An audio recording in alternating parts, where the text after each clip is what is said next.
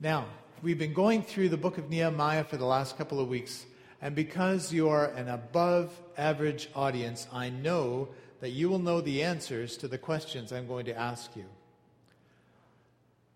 Here's a trick question Who is the central character in the book of Nehemiah? Well, someone said Jesus. That you've been to Sunday school. That's good. Uh, Nehemiah, yes, and God. Okay. What was the problem? What was the challenge that Nehemiah was facing in this book? There was a broken wall. He was going back to the city of his ancestors, Jerusalem. He had a very cushy, top level um, civil service position in the Persian Empire at the time. And he got involved in a problem uh, involving his countrymen 800 miles away in kind of the backside of the empire in Jerusalem. Jerusalem was a mess, the walls were down. What's the problem? Back in those days, a city with no walls, what was the issue? No security. Um, you know, the city would not be able to truly prosper it wouldn't even really be on the map unless people had the security of a wall to protect it. So things were in a serious uh, plight. It had been left in a, a pile of rubble for over 100 years. Nehemiah gets this burden from God to go back and start a rebuilding project. Now, miraculously, God intervenes and gives Nehemiah favor with the Persian king at the time who says, Nehemiah, here's a blank check for your building project. Just let me know when you're going to be back. Just go and do it. So Nehemiah arrives, um, he, he surveys the situation, he rallies the troops. He says, Look at the problem we are in. He identifies with the people. He doesn't call them a bunch of losers and tell them how terrible they are, which might have been tempting. He does not he says, look at the problem we are in. This is a natural, a, a national reproach, a national disgrace that we're that Jerusalem, God's city, is in such a mess. So let's get together and let's rebuild this wall. What do you say? And everybody rallies to the task and away they go. Now, this morning is probably one of the most boring texts you will ever read. So I'm not going to read it to you. And you're not going to read it to me. Now, what are you saying? Rick, that's heresy. This is the Bible. It's God's word. It's very important. Yes, it is. But Nehemiah chapter 3 contains mostly a list of over 50 practically unpronounceable names. I love the way people just kind of fake it because half the audience doesn't know when you're reading these names. And uh, it goes on and saying so and so built this part of the wall, and it makes a list, and it's not really that interesting, but there's some really cool principles that I want to draw out of the story. I'm wondering how many people have looked at a monument or statue in the last year? Anybody look at one? Looked at a monument or a statue? Oh, come on, tour your city. We have a lot of cool statues here in the city. Do you ever stop and read the names on the cenotaph or anything like that? Probably not, right? We don't find the list of names that interesting unless we have a personal connection. On this next slide, I'm going to show you this is a monument that I saw last summer. Um, it's close to the hometown of Owen Sound, Ontario, where I grew up. And it's got a very, you can't see it, it's in a very striking setting. It's overlooking the deep blue waters of Georgian Bay in uh, southwest Ontario. It's just a gorgeous place. And it's basically, it's a tea service. They've got this big slab of granite and they've got a teapot and some teacups up. And what it's commemorating is the longest existing chapter of the Women's Institute of Canada.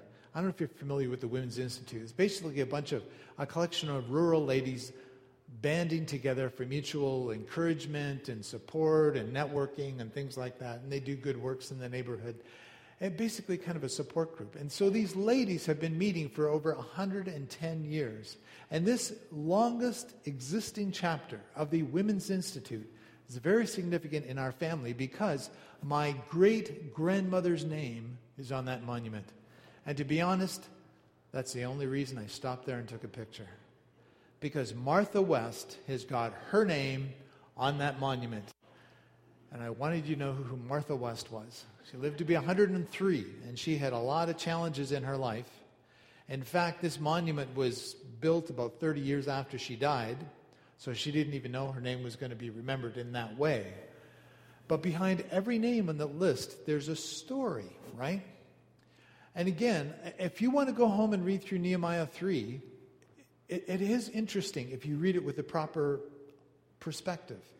Because behind every name that God has recorded in that story, in, in, in the story is, is significant. That person meant something deeply to God, and he wanted Nehemiah to record those names. So you remember, here's the problem of uh, what we were facing. Um, who was involved in rebuilding the wall? Well, Nehemiah very carefully lists everyone who was involved in reading the wall. And in fact, I misled you. I am going to read one verse from Nehemiah chapter 3. So fasten your seatbelts, and here it comes, okay? Then Eliashib, the high priest, and the other priests started to rebuild at the sheep gate. They dedicated it and set up its doors, building the wall as far as the Tower of the Hundred. You all know where the Tower of the Hundred is, which they dedicated, and the Tower of Hananel. You don't even know if I pronounce that properly. I'm just going to fake it. Hananel, all right? And so on. And there's about 31 more verses of stuff all like this. And it says, and so and so built the next part, and so and so built the next part. You get the idea. And you may be grateful that I'm not reading it all to you. But there's some very important principles to find out just even in this first verse. And we see this um, as we go on to the next slide. Leaders have to lead by deeds, not just words. Do you think Eliashib the high priest had that much professional training in construction management? No, I don't think so either. Probably not. But there was a need there. And God had rallied the people together and said, We've got to roll up our sleeves, you know, gird up our loins, you know, tie up our tunics, whatever they did back in those days, and we got to get to work. And it's interesting that Nehemiah starts the story of the reconstruction of the wall, and he starts the list with the high priest. Not because he was the most important guy, but he may have been the whole, the most unlikely guy in the whole nation to be involved in getting his hands dirty in, uh, in a building project like this. And leaders have to lead by deeds, not just words. We cannot afford any armchair quarterbacks on God's team. It's easier for us to sit back and pick out what everybody else is doing wrong in the church and say, well, if I was in charge, I would do things differently. And if you were really in charge, would it really be different? Probably not so much. So we can't afford armchair quarterbacks in God's family. And Eliashib was acting as a godly leader should. He was out in front of the work, leading by example. He did not act as if he was too spiritual hard work of building walls. I think I've been trying to get across to you ever since I've been here that everything in life is spiritual. The way we make coffee when people gather here in the morning, the way we greet people, the, the way we practice worship, the way we interact with each other coming in. That's why I want you to practice. Do you remember the three minute rule? Has anybody forgotten the three minute rule? Let me remind you of the three minute rule. The reason we spend three minutes after the service greeting someone that we don't know very well is that we're trying to build community on purpose. We don't want to be just a commuter church who just drops in here for an hour, maybe an hour and a half if the preacher's too long winded, on a Sunday morning and then disappear again. We're trying to build community, get to know each other and pray with each other. That's the beginning of the three minute rule. So that's very important, right? God wants us to work together. And leaders have to lead by deeds, not just by words. Otherwise, to be honest, you're not a leader. You're just a windbag, to be honest. You're just hot air. Because as a leader, other people are looking hard at you and they follow your example. Leadership isn't that hard, it's monkey see, monkey do. But you better make sure you're doing the right thing so people imitate you in the right way, right? After they built this gate, it said they consecrated it. And the idea behind consecration was to regard it as something special, as uniquely set apart for God's glory and service. So these city gates were made special to God. Nehemiah and Eliashib the high priest knew that God wanted everything set apart as special to him, including these city walls and gates. Now, it's just a gate, it's just a wall, nothing super attractive about it. Hopefully, it was straight. Hopefully, Eliashib was wise enough supervisor that he built it plumb and square and so that it would last.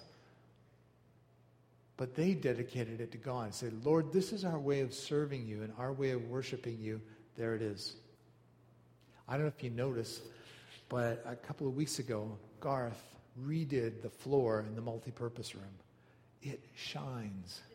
It's beautiful. He did a great job. It looks absolutely great. And he's done some of the other floors in his building.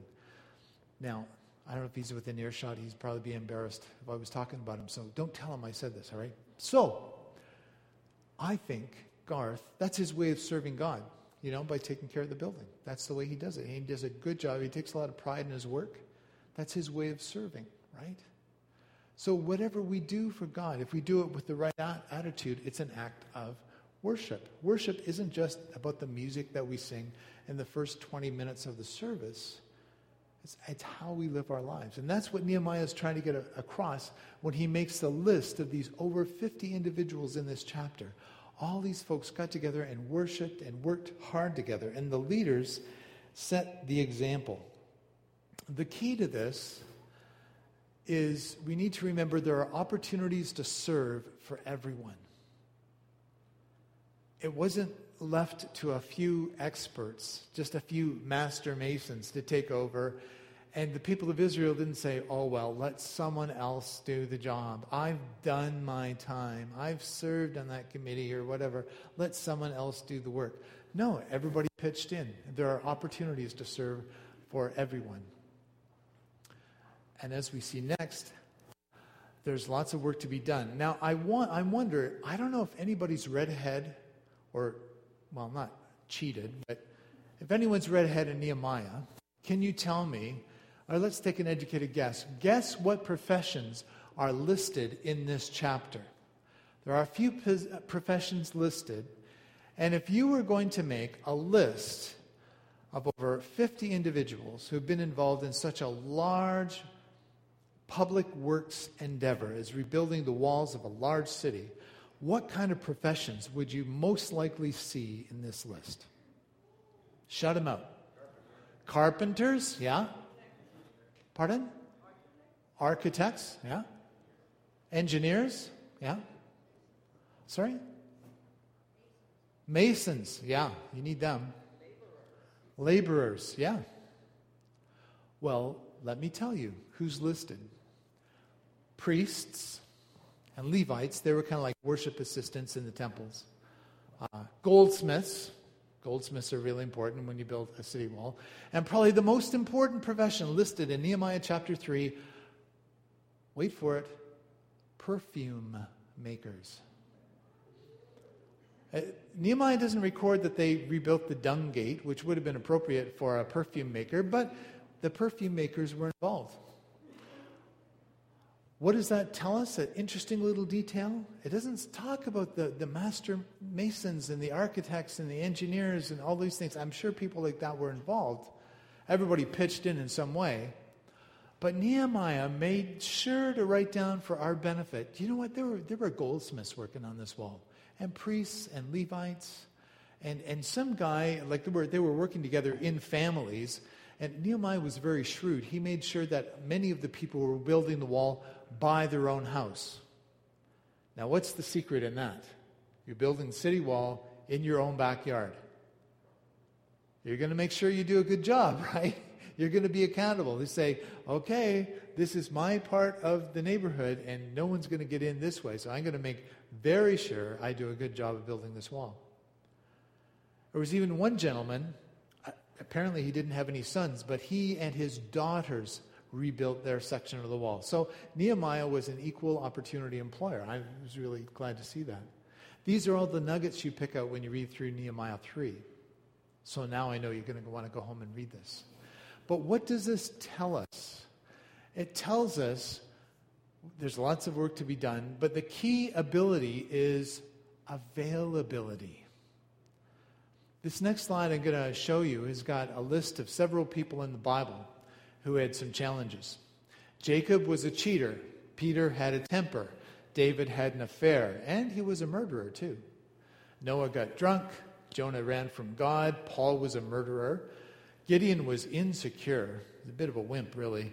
Miriam was a gossip, Martha was a worrier. Tom, Sarah was impatient, Elijah was moody, Moses stuttered, he had a speech impediment. Zacchaeus was too short, Abraham was too old, and Lazarus, well, he was dead. There's a problem. God does not call the qualified, He qualifies the called. So maybe you're sitting there saying, Give me all kinds of reasons why, Rick, I can't be involved, I can't help out, I'm not really worth, my contribution isn't worth very much because dot, dot, dot. And you're coming up with excuses. Well, look at this Hall of Fame that I've just read you in front of the screen. God delights in using ordinary people and doing extraordinary things through them. Amen? Come on, you're cheering for Canada this morning. Amen? Right?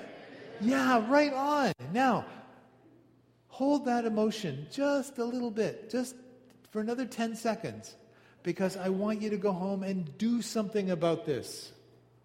Don't just come and say, well, that was kind of a heartwarming story about building the wall, and it's neat that there were perfume makers and women and priests and goldsmiths involved. That's interesting. The next Bible trivia contest I get involved with, I will trump them. But so what? I want us to remember that the key ability in serving God is availability. God can do so much with people who are just available. Unfortunately, the people in this chapter who do not come out so well are people called, described as the nobles of Tekoa. It was a nearby town and they were kind of the, the ruling class in that town. They did not want to get involved. The scripture says they would not submit to the authority of Nehemiah and the other builders, so they just sat passively in the sidelines. They didn't want to join in. The people of Tekoa were enthusiastic. In fact, it describes them building two different sections of the wall, so they got right in there. But the people who should have been leading were passive, and they missed out. And I'm wondering if just through the grace of God that Nehemiah did not name them personally, they were just lumped together as the nobles of Tekoa. I don't want to be in that group. I want to be out there building the wall with everybody else and doing my part in God's kingdom because the key ability in God's economy is availability. Okay. Now, keep in mind that God knows your contribution, whether it's written down on a monument, like my great grandmother, or written down in the Bible, God knows your contribution. This may be some kind of encouragement to you, I don't know. But it's very likely that you will not get, we will not be rewarded for everything we do for God in this life. That's all right. I was talking to somebody before the service this morning and said, You know, my grandma told me it was better to be a poor person in this life and live for God and avoid sin than to be someone with all the riches of the world and ignore God. His grandma nailed it right there. Because eternity is a very long time. We're going to make it maybe to 80 some years. That's our life expectancy. Maybe some of you are across that line. Congratulations, man. I hope I can get there with most of my marbles intact and feeling relatively.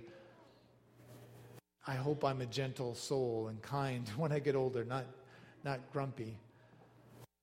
But after that, what then? After that.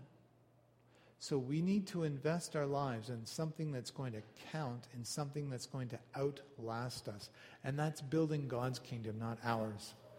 And listen, God knows your contribution. You might not get your name up in lights and up in a plaque somewhere. That's all right. God is keeping score. He knows. The problem with some Christians is that they want recognition for everything they do in this life. And if they chase after that and chase after people's approval, it's just pathetic. So don't be like that because you can trust God. God knows your contribution. Okay.